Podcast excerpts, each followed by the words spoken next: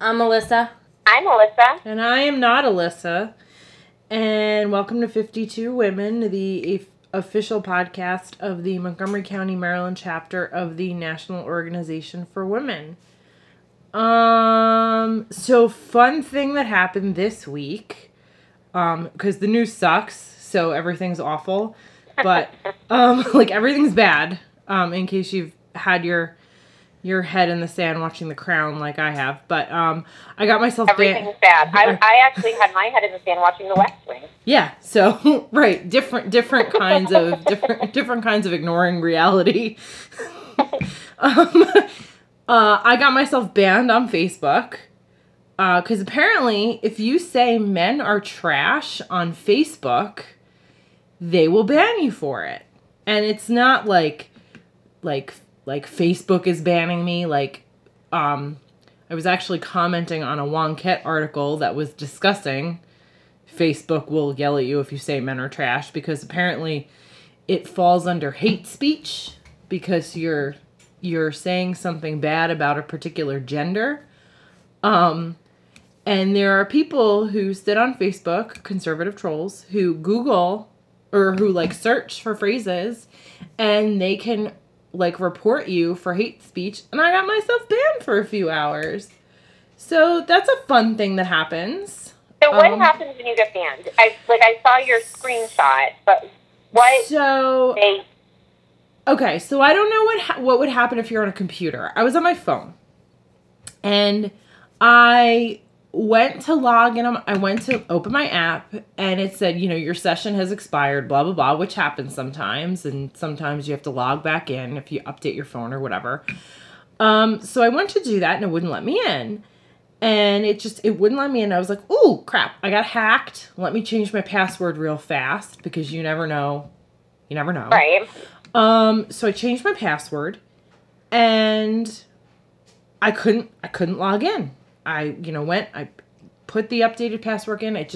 It wouldn't let me, I could type in the info, and then when I hit enter, it just refreshed and wanted me to type in the info again. So I put in my old password, and it said, credentials don't match or something like that. So, so there was a signal to me that, something was wrong.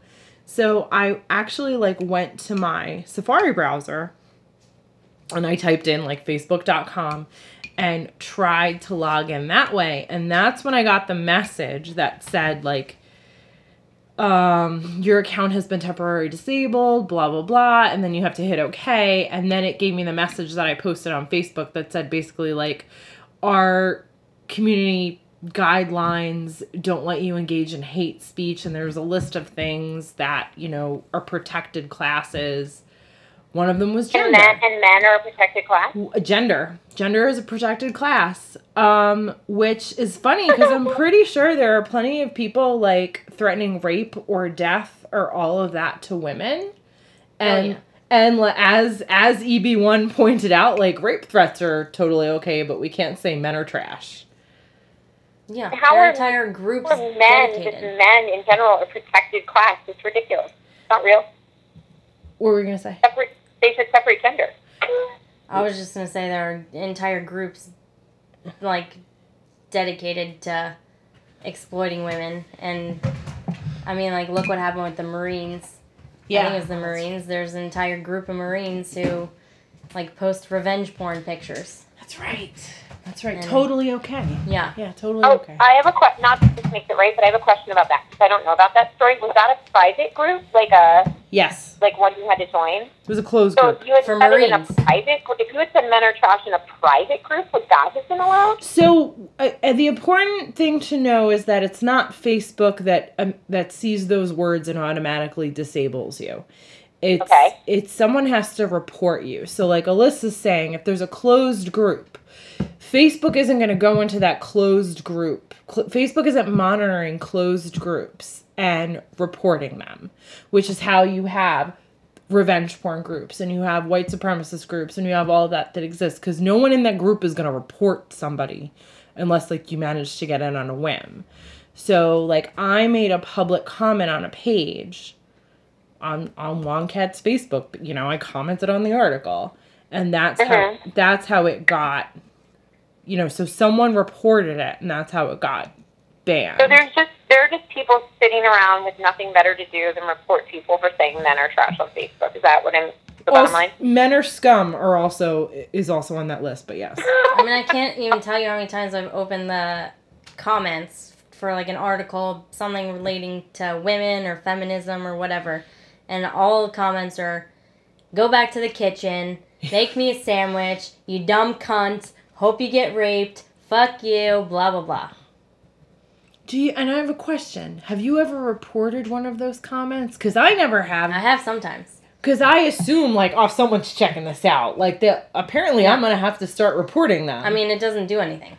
Yeah. I mean, I feel like it doesn't. Better. I have reported them, but there's, like, no point. Yeah. I mean, I don't know if it's the same article. I can't remember that you're talking about. But one article I read about this said something like, die the N-word. Yeah. Same article. Not hate speech enough. Same article. Like... That makes zero sense. Mm-mm.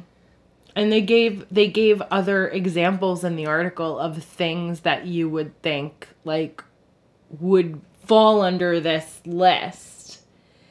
And, yeah, no. Men are trash. Apparently that's... It's really interesting because Facebook...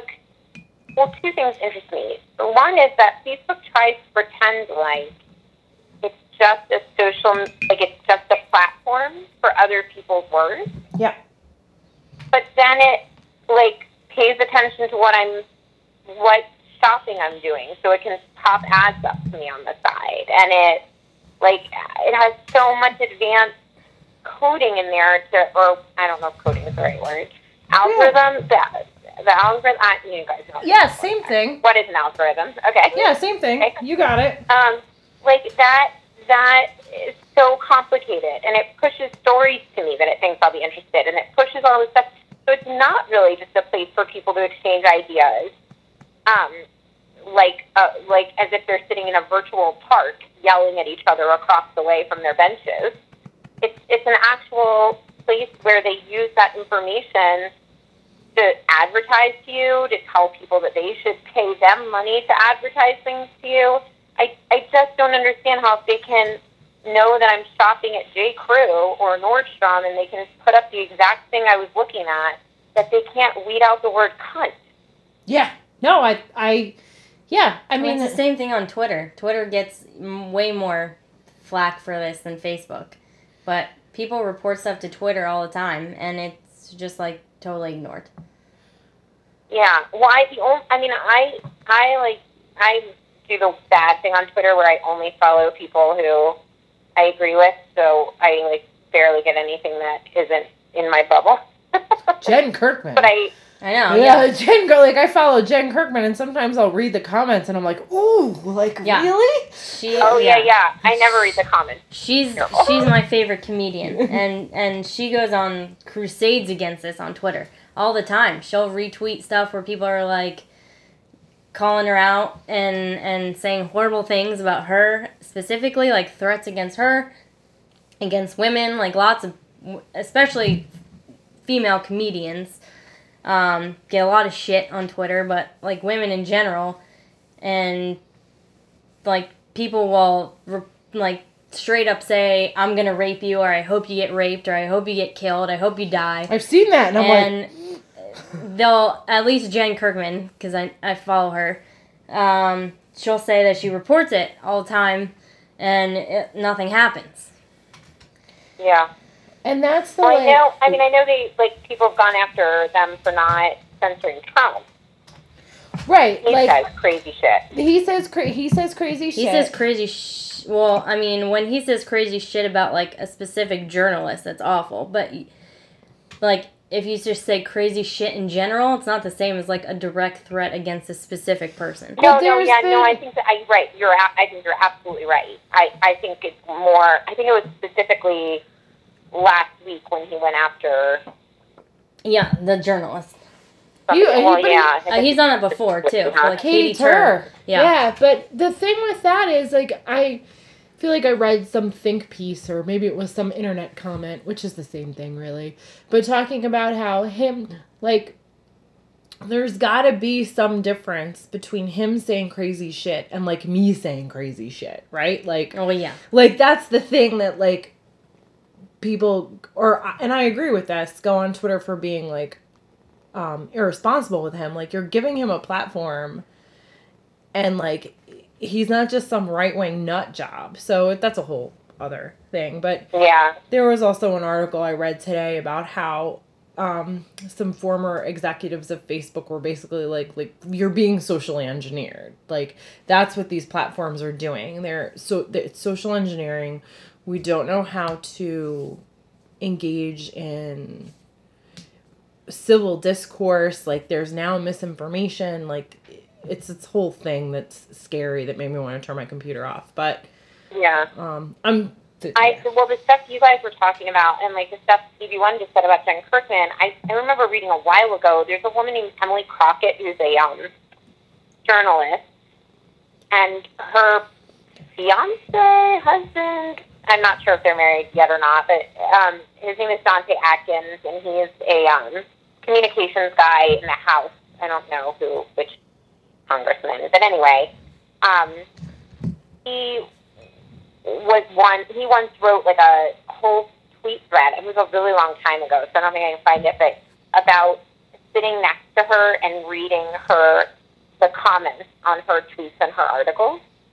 Oh, I read that. How, yeah, like how she told him, and it wasn't that he didn't believe her. Like, of course he believed her, but to sit next to her and read them, and like be holding her hand and looking at her and reading these terrible things. Rape threats and people calling her horrible names and all this stuff, that it was like life-changing for him to be next to her reading those while it was happening live. I mean, it kind of ties back to the Me Too hashtag in a way. Like it's not that men don't believe us. It's like they don't comprehend the gravity of it or the amount. I don't know. Like, yeah. I feel like, I think they can't empathize, and they can't, like, if someone says to you, and you're not a woman, you've never experienced it, and I don't think this is right. I think men should have more empathy for this, but someone says to you when you've never experienced it, oh, I get rape threats every day. Yeah. I think it's possible to think that's an exaggeration until you're sitting next to someone, you're like, holy shit, you get rape threats every day. I think, yeah. Holy shit, that guy just said he was going to kill you. When you say it. Like, actually, The Guardian newspaper put out a video. I think it was like a year or two ago. So the top 10 journalists with the most negative comments and like direct threats said against them on their articles. I think all but one or two were women, and then the two men were, I think they were both black, but they were definitely men of color. So it's like obvious that those kind of comments. Was that the one where they had the guys reading them out loud? I think so. Yeah, that was really hard to watch. I remember that. I remember watching that, and it was like they have these guys reading the comments to the women under their articles. Yeah, yeah. And it was like they were like, the guys were starting to cry, and then one of them was like, "I can't say this to you." Yeah, I'm pretty sure. I mean, they weren't the ones who had written them; they were just random dudes. Yeah, reading. I know Jessica Valenti. Oh yeah, I like her.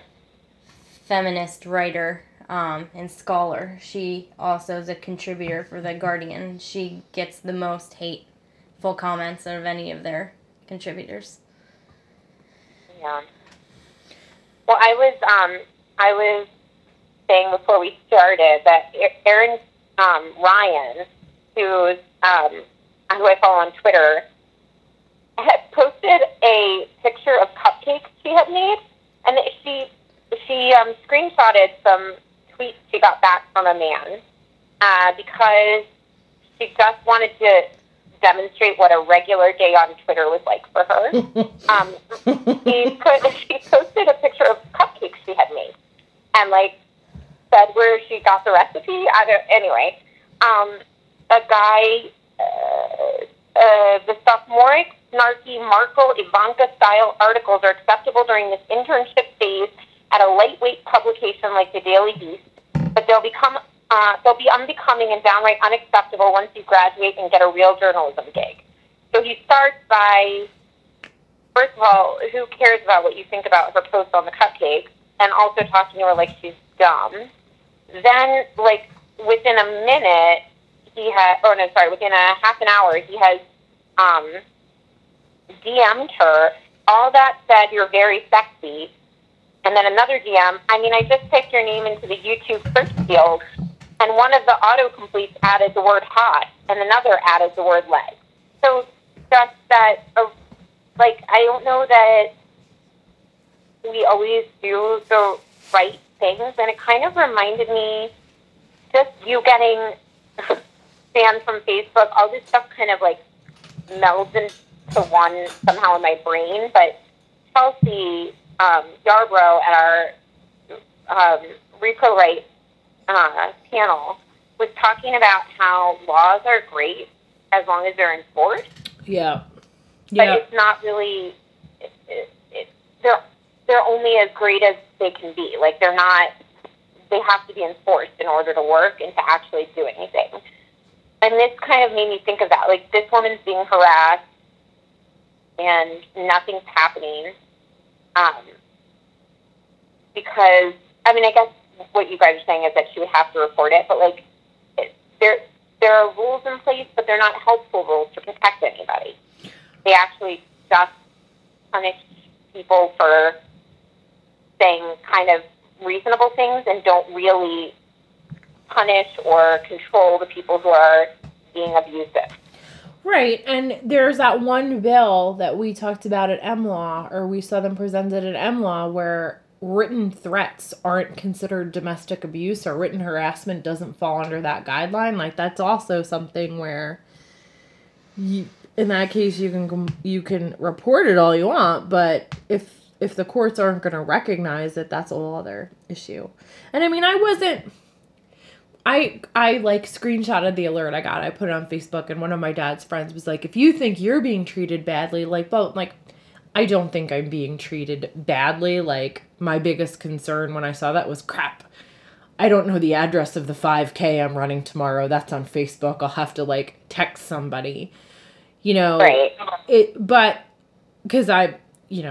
I'm not a particularly prolific person on Facebook. Like, I'm not, you know, but It just makes you think, like, should I, like, start, like, looking out for rape threats and comments and reporting everyone? Because maybe one day when I'm bored, that's what I'm going to do.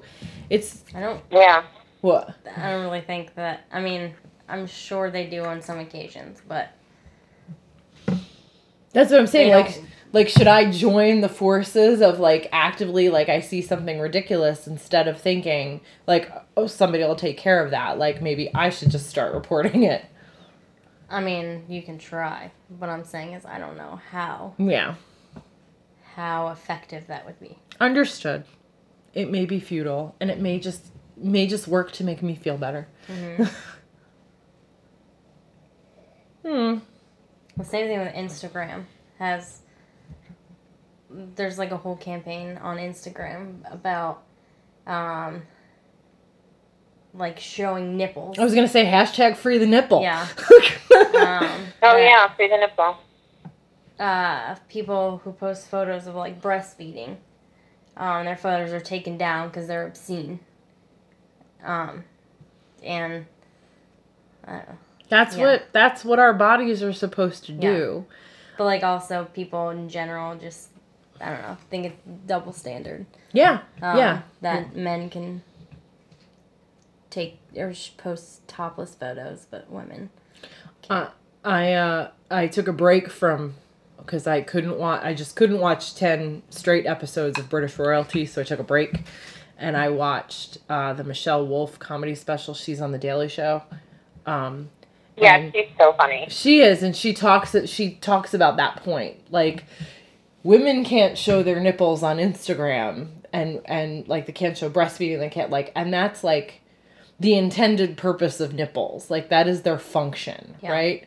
to feed a human, and whether and breastfeeding, ridiculous. Yes, yeah. But you can have men, and I think she calls them like useless skin tags, like male nipples. Yeah, and she's like, they're like, so it's not funny, like at all. But yeah, that's the. There's one account, and it's also just... like my 11-year-old daughter will tell you that it's not fair that in the summer when she's hot, that she has to keep her shirt on and her brothers can take their shirts off.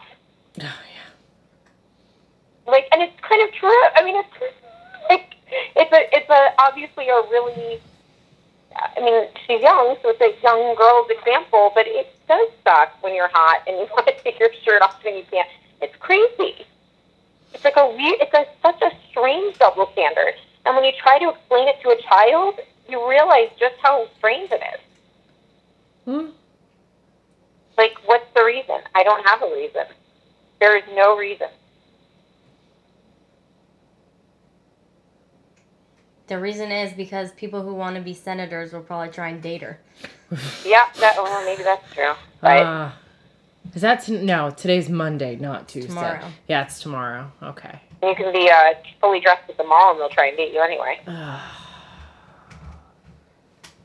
And I just read on Twitter that Steve Bannon's at a rally for him, and he just said, "Lock her up. Did you hear that, Attorney General Sessions?"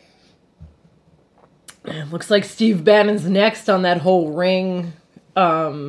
Like, whoever says lock her up winds up being locked up himself. So I really hope so. Steve Bannon it's is like the champ for the ghost of Robert Mueller. Oh, that would be fantastic. Oh, all right. Well, the one piece of good in quotes news that popped up in my alerts in the last, I don't know, 1,000 hours is that I don't even know when the last time I got good news was. And I want to say this correctly. So, as of January 1st, 2018, transgender troops will be allowed to enlist in the military. And I think when it was reported in a way that made it sound like the Pentagon was going against Donald Trump, like actively going against Donald Trump, because the Supreme Court ruled something. It wasn't the Supreme Court, but the courts ruled something.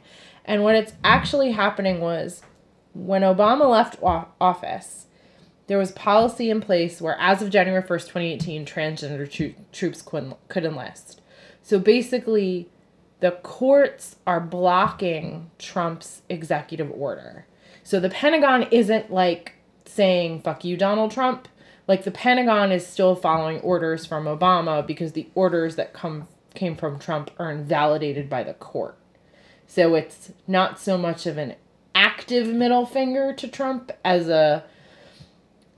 Trump's lawyers couldn't prove something. Like, there's a lot of legalese in there, but, like, when the New York Times or someone first reported, it was like, oh, Pentagon goes against Trump. And it's like, no, Trump just lost in court again. I've lost count.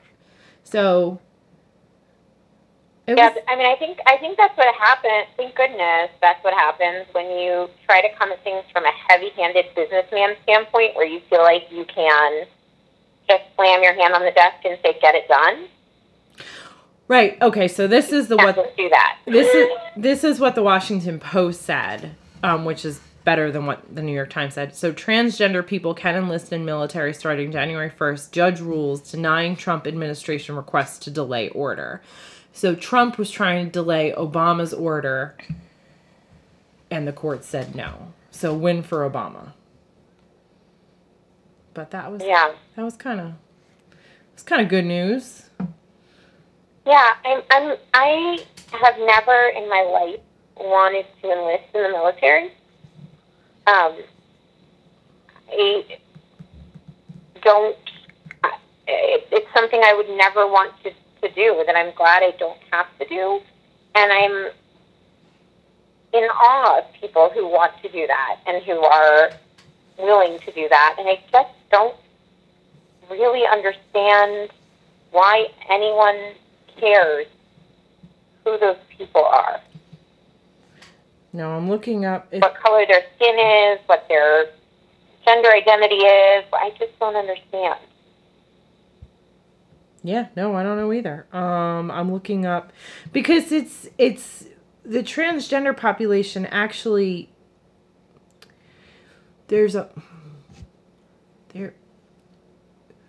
I think the transgender person is more likely to want to serve in the military than a non-transgender person. I think, like, I'm looking up the percentages, and I'm totally screwing this up. But, like, if you look at the breakdown of the military, like, there's just a large percentage of transgender people who want to serve in the military. So I've never had the desire to serve in the military, like, and I think it's great that they want to, so let them. Like, I don't get it. I don't get it either. And I just feel like it's, I mean, this isn't the trans piece, but just when it, you know, don't ask, don't tell, when it was being debated, I had friends who are military who are very conservative politically, who said, like, everyone knows that there are gay people in the military, and I already know who they are. This is just them being able to say it out loud when we're in uniform, basically. Yeah. So it's like not I don't know, it seems like, maybe it seems like to outsiders as a dramatic change, but I don't think it is as dramatic a change. I mean, it's important, don't get me wrong, and it sends the right message to everybody that anybody can serve in the military who's willing and who's of the right age and who's committed and all those things. But I don't know. It's made out to be this huge thing that's going to rock the military socially, and I don't think that's true. Yeah, the way it's put is transgender Americans are twice as likely to have served in the military. So that's the best way to say it without me fumbling over myself. But yeah, I don't get it. I don't understand it either. I don't know. Yeah. They're probably more likely to serve because it's like guaranteed career pretty much, as long as you're not banned. And yeah. Unemployment for transgender people is quite high. I never thought of it that way. That's an interesting, And I mean, it's. Well, and especially, I don't know what the statistics are. Maybe you do. If you wanted, since you just said that, but I know, like, at bigger companies, where people are, like, in tech, where it's really specialized, where it's not easy to find replacement employees generally because it's, you know, a specialized field or whatever, those kinds of places are more likely to retain and do things in the office, like create staff rooms that are non-gender specific or things like that to keep specific employees, rather than, like, people who might be joining the armed forces at, like, kind of an infantry level, like, where companies where you're maybe lower in the rank, or places where you're working that are, like, hourly wage places and stuff like that. People are really looking for jobs in that arena, at that pay level, in that area. I think it's harder for trans people also if they're in a role like that where they're not making as much money, where it's not as high income a position.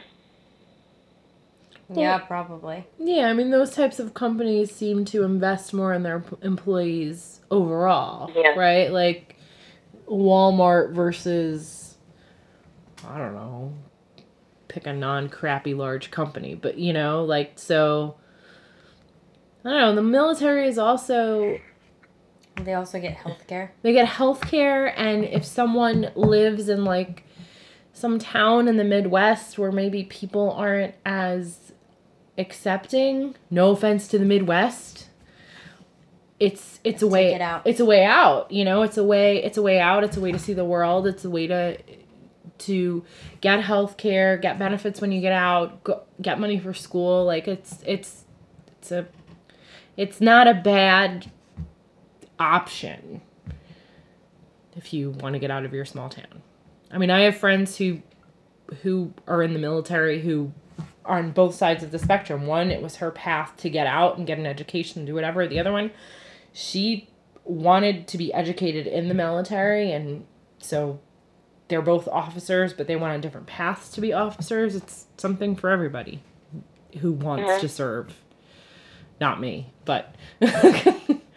Yeah. Not me. Like, I just... And you know who else not? Donald Trump. Not Donald Trump. And he didn't just decide not to do it in a time that wasn't a wartime. He dodged it with a fake excuse. And just the audacity of someone like that to say that someone can't serve because of gender identity is just so audacious. I can't. Well, people... I mean, him trying to, like, take the ability for people to serve away if they want to is ridiculous. But people in general who dodged a draft, I'm not going to say anything against them. Well, for Vietnam, yeah. Oh, he wasn't a conscientious objector, though. Oh, I know. No, but, I mean, doesn't Bill Clinton get accused of that? Didn't Bill Clinton run off to Canada, or his mom shipped him off to Canada or something? Like, there are a few... So lots of people were pacifists and didn't want any part of it, and, like, I just don't think that his... I'm not sure his... I'm not saying anything... I don't know. I can't be 100% sure, but I don't think it's the... I don't think it's the same... He said he had bone spurs. I mean, a lot of people did... I mean, I don't want to defend him at all. I think he's a piece of shit human being. Just so we're all clear. I don't think he dodged the draft because he was against the Vietnam War or the killing of Vietnamese people. Right. Everyone had their own different... He didn't... Yeah. I mean, and I feel like I've jinxed us because, like, I would... in World War II, like, my grandfather built planes, and I think he went... I don't know where he went to Europe, or he went to Europe or Japan, which, like, yeah, that really narrows it down for World War II. But like, he went to one of those places. I think he went to Europe. But I always thought it was cool how all of the women went to work and they built the aircraft and all that. And, like, my grandmother was a nurse, and, you know, and... be like, oh, like, that would have been, like, a nice way to contribute if, like, the country was going to war. Like, I'm like, that's the way I would prefer, like, to like, help people that way versus, like, jumping in the middle of it and, like, actively killing people. And I don't, like, when I say cool, like, a positive way to handle the situation, not like, yay, that seems like fun. No, right. So as long as no one thinks I'm advocating, like, oh, that would have been awesome to experience. No, I just, best of a bad situation. No, I know what you mean. And I mean, World War II is way different than Vietnam, for sure. Yeah. Way less controversial. Our reasons for doing it are way less controversial. Yeah. And I never met my grandfather, which is why I have no idea where he went in World War II, in case anyone's like, wow, what the hell's wrong with her? Never met him. Died when my mom was 15. I don't care. But yeah. No, so thank you to the courts today. I got nothing else. Yeah. Yeah, anybody who wants to serve or do any job or do anything should not be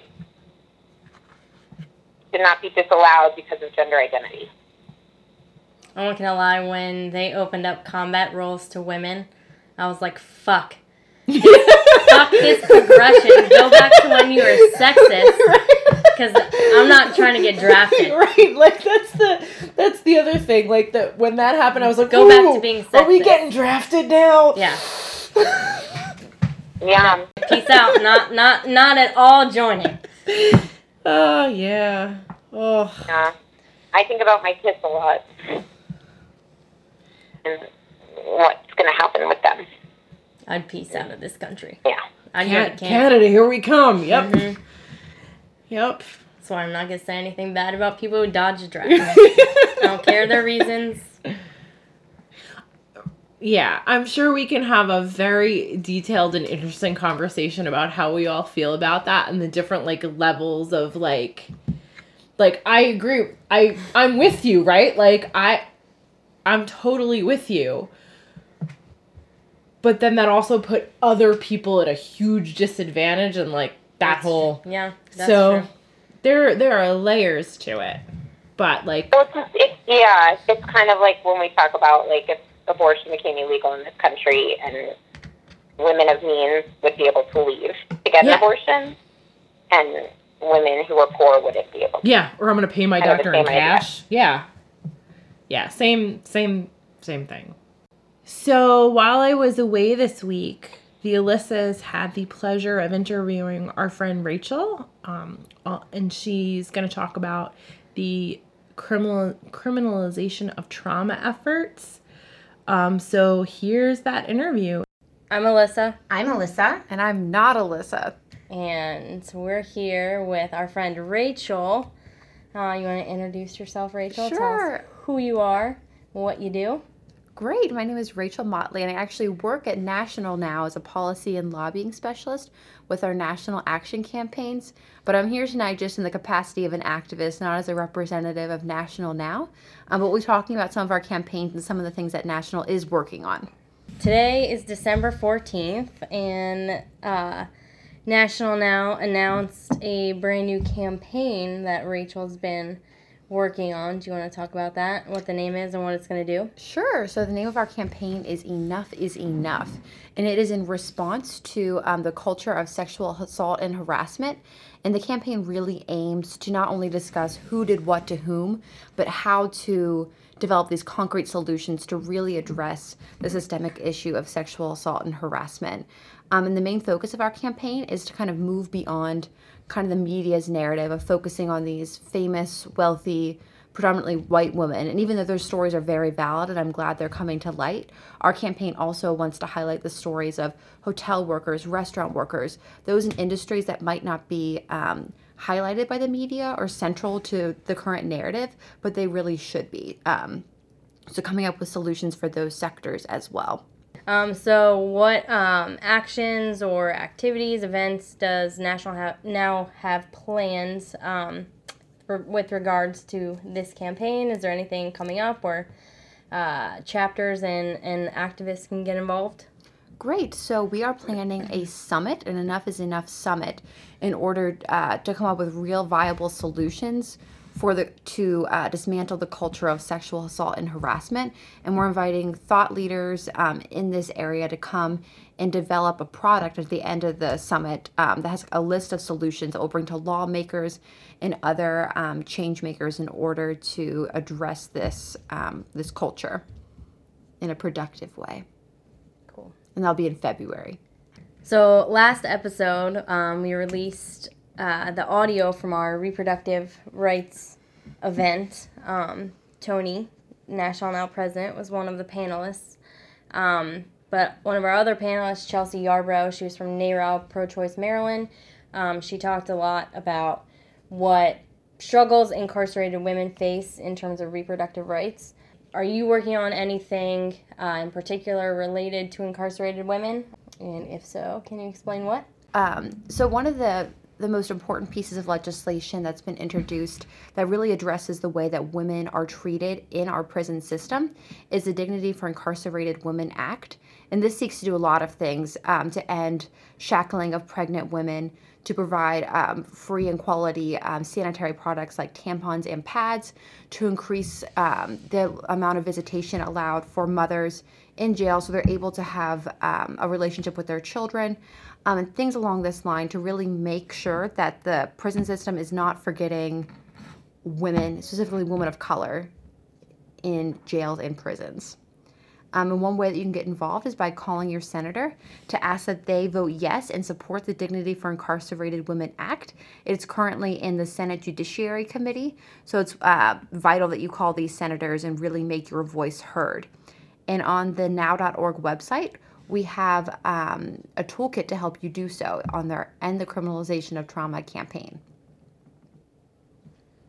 So one of the things Chelsea was mentioning at our panel was that getting laws enacted is really only half the battle, mm-hmm. because they, like NARAL Pro-Choice Maryland, knows that there are places in Maryland where even though you're not allowed to shackle a pregnant woman while she's in labor, it still happens. Mm-hmm. So are there ways for, even if you, part of the piece of living in Montgomery County, Maryland, is that we're so lucky. Things for us are there's room to improve all the time, but we generally feel so lucky for the way things are in our county.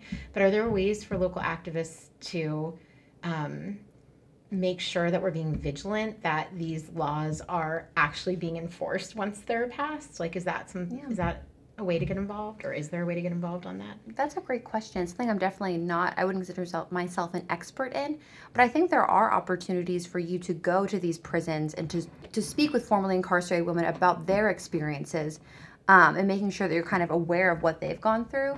Because I think sometimes if you haven't been through this experience, you can kind of sit back and not really understand from their perspective. So speaking with incarcerated women, but also making sure that you're communicating with law enforcement and with those officials in your community to make sure that this is not happening. So that's a great point, that enforcement really is key. Yeah. I feel like I've said this on the pod before, but I know someone who's a doctor for Planned Parenthood, mm-hmm. and she was performing an abortion on a woman who was incarcerated, who had been impregnated by an employee of the prison where she was incarcerated. Mm-hmm. And they wanted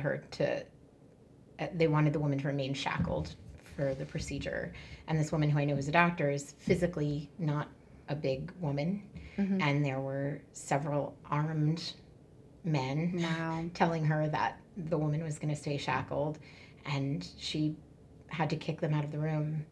And I can't imagine, in that moment, I guess you just have some sort of divine inspiration that gives you the courage to do that.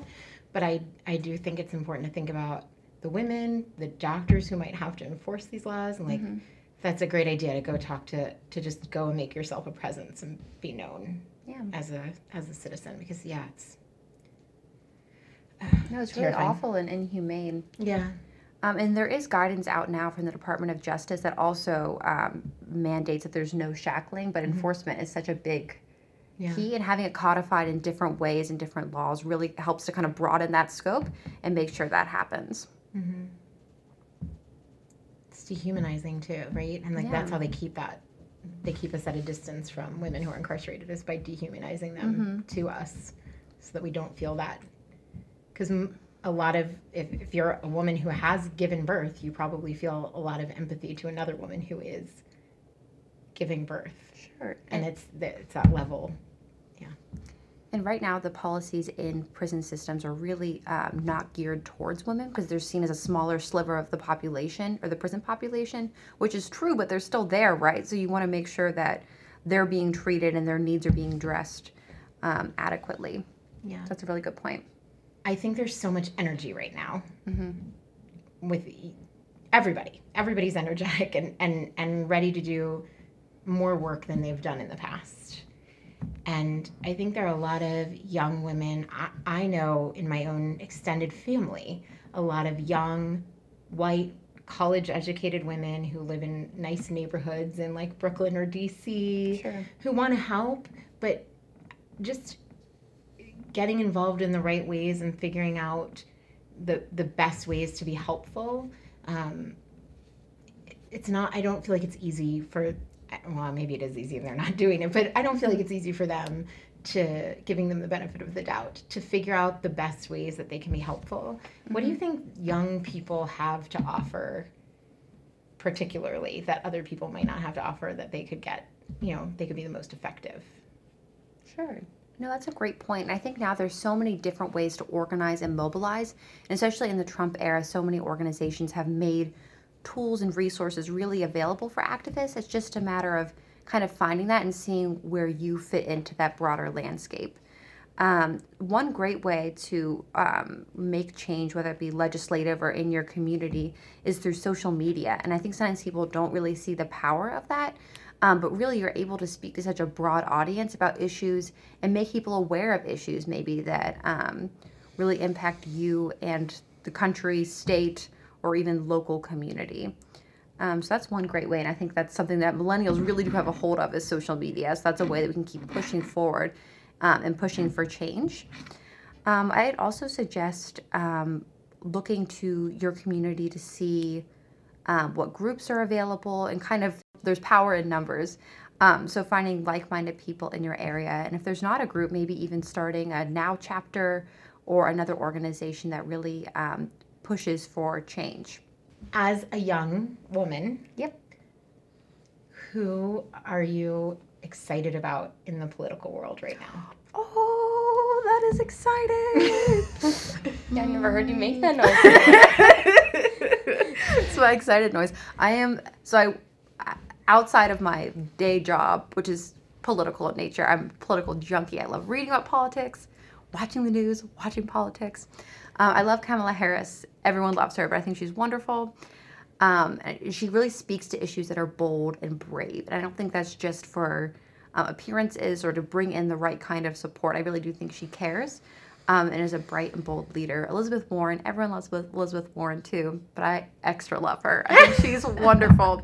I remember when I was early in college, when she won in Massachusetts, I just remember feeling so energized about what politics could really be. And I think she's that kind of leader.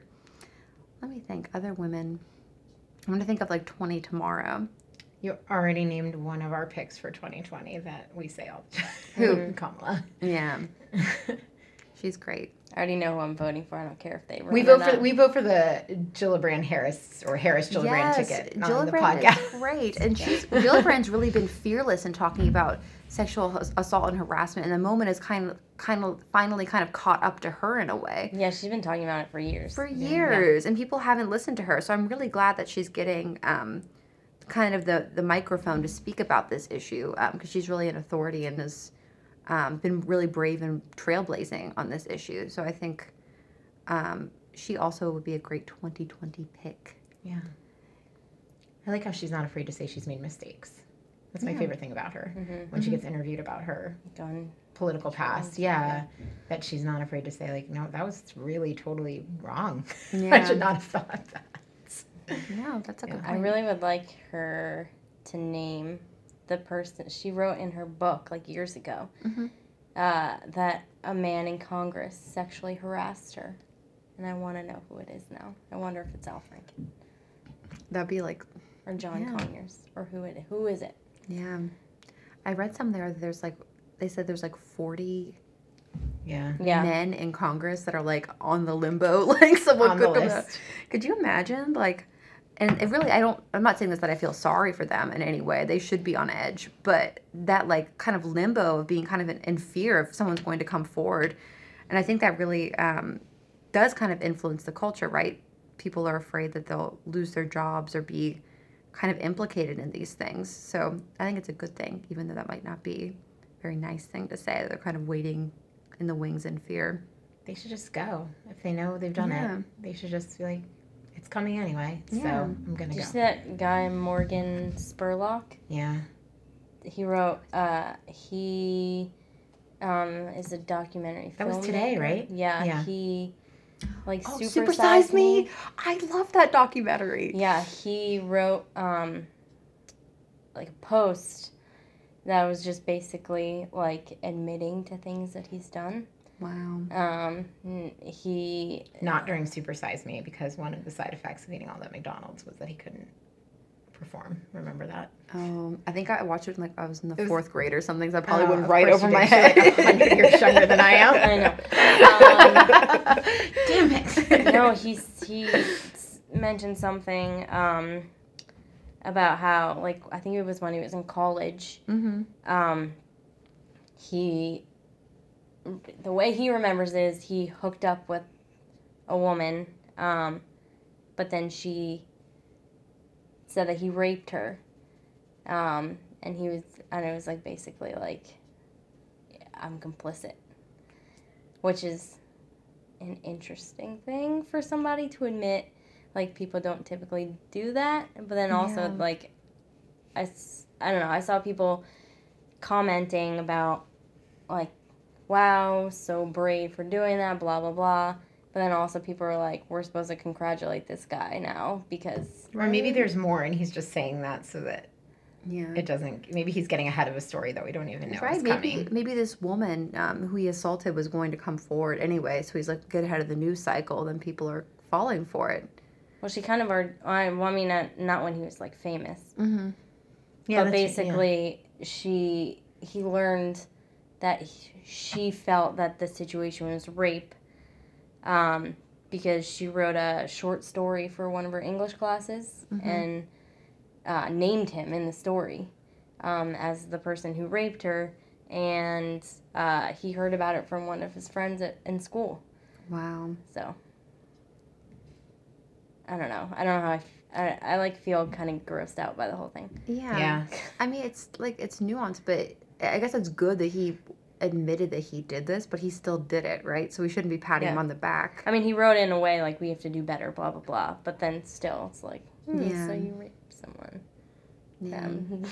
You don't really get to have a voice anymore. I'll have to read that. I haven't even heard of it until you mentioned it, but... Perhaps you were at work all day. Perhaps. Yeah. Yeah. I read something interesting the other day. It was, I don't know if it was New York Times, I don't remember, but it was dissecting like what we want in an apology. Because and this was in reaction to Al Franken's initial, not really, it wasn't even like an apology. I can't even say. Yeah, it was, I guess, his just response, it wasn't an apology and how it was really inadequate. But what is an adequate apology? Is it something like this director guy and admitting fully what he did and saying we need to do better? But it's still, I don't know. I don't know what a satisfactory apology or what a satisfactory consequence, is for this.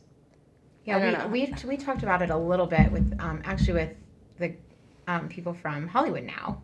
I feel like was when we were talking about it. Yeah, we did. Yeah, and Franken had just. The Franken stuff had just happened, and we kind of all agreed that he doesn't have to, like, be banished forever from everything, but he doesn't get to have his position of power anymore. That's absolutely. For sure. Like, absolutely. Yeah. I don't know. See. And I don't even think he has to leave public life. I think he can come back to public life, and he can do good work, and he can talk about this specifically, and he can, mm-hmm. I think there's a way to do it, but I already... thought he should step down, and then when he gave that like indignant, unapologetic speech, I was like, now really, bye. Yeah. Like I already thought you should do it, but my heart was broken, and it was like I felt like you had betrayed everybody. You know, I felt sad about it. And then when he gave that floor speech, I was like, no, just bye. Yeah, that was not an apology at all. Yeah, but all these people just get away with just apologizing, and nothing happens. Yeah. Mm-hmm. Like, can you imagine if you murdered someone and you're just like, right? Sorry. And I guess, like, what does having a consequence look like, though? Like, do we want people to go to jail? Right, that's the problem. That's the problem, too, as a progressive, right? You're against mass incarceration. Yeah. But also, why does a black guy have to sit in jail for having pot? Yeah. And Al Franken gets to go, like, roll around in his money. Like, have a life. No, it's not fair. It's hard. Yeah, it's a hard balance to strike. And I feel like I talk myself in circles. Yeah. And I think like some people think that like settlements or money is the way to get justice, but others think going to court is justice. And I think it's up to the person, the survivor or the victim, to kind of determine what justice looks like for them. So it's hard as an advocate to kind of step back and come up with these wholesale solutions, right? Because it's not the same for everyone, and no situation is the same, right? Well, and it's also that I don't know. We've talked about this on the pod before, but like really good women whom I love on Facebook saying things like, "That's not harassment. I've been raped. I've been comparing their own experience with someone else's as if that's how it is, as if it's a subjective." trauma that happens to somebody rather than each one as an isolated, terrible incident that's on your own scale of what's happened to you in your own life. And I think that's, I understand the impulse, but I also think it's a shitty one. No, I agree. And I think sometimes people's inclination to bring it back to themselves all the time is also pretty unhealthy, right? Yeah. Because your experiences, even if you have been sexually harassed or assaulted, which is terrible, are not the same as another person who might have had a similar or might have had that experience as well. Yeah. So I think really the instinct should be just to listen and to to be there for the survivors that you know, as opposed to kind of projecting yourself onto them. Yeah. What are things that you all are working on in Montgomery County now? Well, we know what we want to work on. We're meeting with some county council members in the next. We're meeting with one on Monday, another one right after the new year, to talk about what we should be putting on our legislative agenda, what we think that... Great. Yeah, and we went to a meeting, so we know kind of the Maryland women's legislative agenda, so we know what is going to come into the assembly. So like our biggest thing is, or everybody's biggest thing is this HB1, which is going to be parental rights for rapists, which is they still have in the state of Maryland. Wow, it's one of 7 states. Wow, it's been to the floor. For Maryland, it's crazy. It's been to the floor 9 times. It's not gotten out of, it's been up 9 times and it's not gotten out of committee. Really? Mm-hmm. I think that would just be kind of I wonder what's stopping them from progressing the bill, because it kind of seems like a no-brainer to me. A specific congressman who was keeping it in a drawer for a while. I wonder, but literally in a drawer, wouldn't let it out of committee. Yeah. I always think of what the push factors are. So is there a lobbyist somewhere out there who's really advocating for this pro bill? Or yeah. I know, but it's it's not it's pro oil or pro guns. There's nothing. Well, and the word says that their argument is a feminist. They try to make a not feminist. It's not a feminist argument. But they try to pretend they're protecting women. You won't have the benefits of child support if you make him relinquish his rights. We can't make these women who've been raped then pay for a baby all by themselves just so that we can uphold this feminist legislation. That's actually what they did with voter automatic voter registration in Montgomery County, or in the state of Maryland. One of the arguments they used, the Republicans used to keep that from happening was, but then domestic violence victims are giving their personal information and address out to another entity, and they could be more easily tracked to down. Whoa. So it's super evil. They're not just trying to forward their agenda, they're trying to twist it so that they're acting as if they're trying to suppressing women. The vote and giving rapists parental rights is protecting women. Yeah, and that also confuses constituents who might not have time to really dig through this issue and read every news article or the bill itself. They just hear what their lawmakers have to say and feel that they can trust that, which one should be able to feel, right?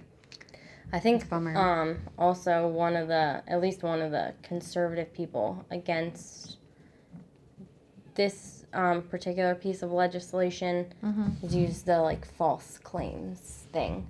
So you potentially could be taking away a child from somebody who's not really a rapist or something. I mean, the odds of that happening must be so, so slim. Yes. That, could you imagine someone, what would they gain? A woman reporting that, or anyone who's been through this reporting that. Right, nothing. The same thing anybody would gain from reporting a false crime, and rape is not reported falsely any more than any other crime is reported falsely. We don't worry about someone saying... I've been robbed, someone's been killed, we don't worry about any of that. We only specifically worry about this because we just don't trust women. Yep. Hi. No, agreed. Since you brought up, reading about legislation and articles and knowing what's in bills, do you have any tips for how to read legislation so people aren't deceived by, titles that sound good, but really are harmful? So we're lucky. The work I do is predominantly on a federal level, so I'm really lucky that I have a lot of great news sources. The New York Times, Wall Street Journal, even Vox and other outlets really take the time to dissect legislation and get that information out to constituents. So on my end, I'm lucky that I do have those resources. But on a state level, things kind of fly under the radar, so media might not pick up on a bill like HB1. Even though that's something they, I think, should be reporting on. Samantha Bee actually talked about Maryland. She railed against Maryland, but she made fun of us for still having that one. Oh, that's great. And the economy, it's interesting. It's a place to get information now, which is really great. Mm-hmm. But I would recommend, I'm not sure the actual website of Maryland's state legislature, but you can go into that database and search bills themselves, or even if your specific representative, you're interested in seeing what they're introducing, you can search them and then find bills that they've introduced, and just skimming that bill and seeing how it would impact you. And that's really the easiest way on a state level. I'm not sure if you all have any tips working in state legislatures. Last week we went over all the proposals from MLaw, which are basically, MLaw is a chance for anybody who has a bill that relates to women. Mm-hmm. Maryland legislative agenda for women. Yeah, that anybody that's fabulous. Yeah, they get like 2 minutes mm-hmm. in front of the group to, you get a packet with all the detailed information about the bill, mm-hmm. and then they pitch their bill. They get 2 minutes to pitch their bill, and then wow. everybody who's a member can vote on which like 6 or so MLaw will take up as their personal, as the group's personal causes mm-hmm. to lobby for. And to use their power to lobby for. So we went over all the bills that were brought up, because now in other organizations like that, we vote, like we all voted for our favorites for what we thought MLaw should take up. Mm-hmm. But anything that they don't, that's still related to women that we're interested in, or that helps the women in our county, those bills are still going to exist. We can still take those up. So it's, MLaw has a really good, if you're interested in women's issues, has a really good way of just sorting through everything that's going to come through, because our assembly session is really short, 90 mm-hmm. days. Yeah. So it's intense and short. So sure. Reading all the bills, it's good that we have the Black Caucus and the Latino Caucus and the Women's Caucus and the State Assembly, because they can kind of divvy up too mm-hmm. things of interest for you based on your biggest cause of concern, and then they have everyone has lobby nights in Annapolis to go lobby for what they are most interested in. Or that is awesome. Yeah, yeah. And what's good about MLaw, if you're interested in women's rights and legislation that directly impacts women. Anyone can become a member. You mm-hmm. don't have to belong to an organization. You can go as an individual to their annual conference and hear about all the legislation, and then get to vote on what's important to you personally. And neither the meeting nor the the voting membership is cost prohibitive, really. Like yeah. Sometimes when we say join stuff, I think people are like, well, how much does that cost? Sure. Yeah. I don't remember, but it's not. I think it was $40. Yeah, it was not cost prohibitive. Wow. So, and then you can be a part of picking what they take up to fight for. Yeah. However, if $40 is too much for mm-hmm. you, now membership is $35, and we also have sliding scale membership. So if 35 is too much for you, for whatever reason, you can join for less, and you can join our chapter at mcmdnow.org/join. Wow, that's a great way to weasel that bad boy in. Just jammed it in. Yeah, gotta plug ourselves when possible. I know we were just talking about how Maryland, there's been like some crappy laws down the pike, but Maryland sounds so cool compared to Ohio. Not that I love Ohio, I'm an Ohioan at heart, but our state legislature, it was like Blowhio. When I have to drive through it on my way to. Clever. As somebody who. Mm-hmm. is from Maryland, lives in Maryland, but also lived in Ohio for 4 years. 4 years. I can confirm Maryland is much cooler. It's so cool. And it's not even speaking to the people or anything about the cultures. When I interned for Planned Parenthood in college, and I remember being up at the state capitol like once a week because there was another horrible bill for women coming through. Ohio introduced the six-week heartbeat ban. And they use that kind of as a diversion to pass the 20-week abortion ban.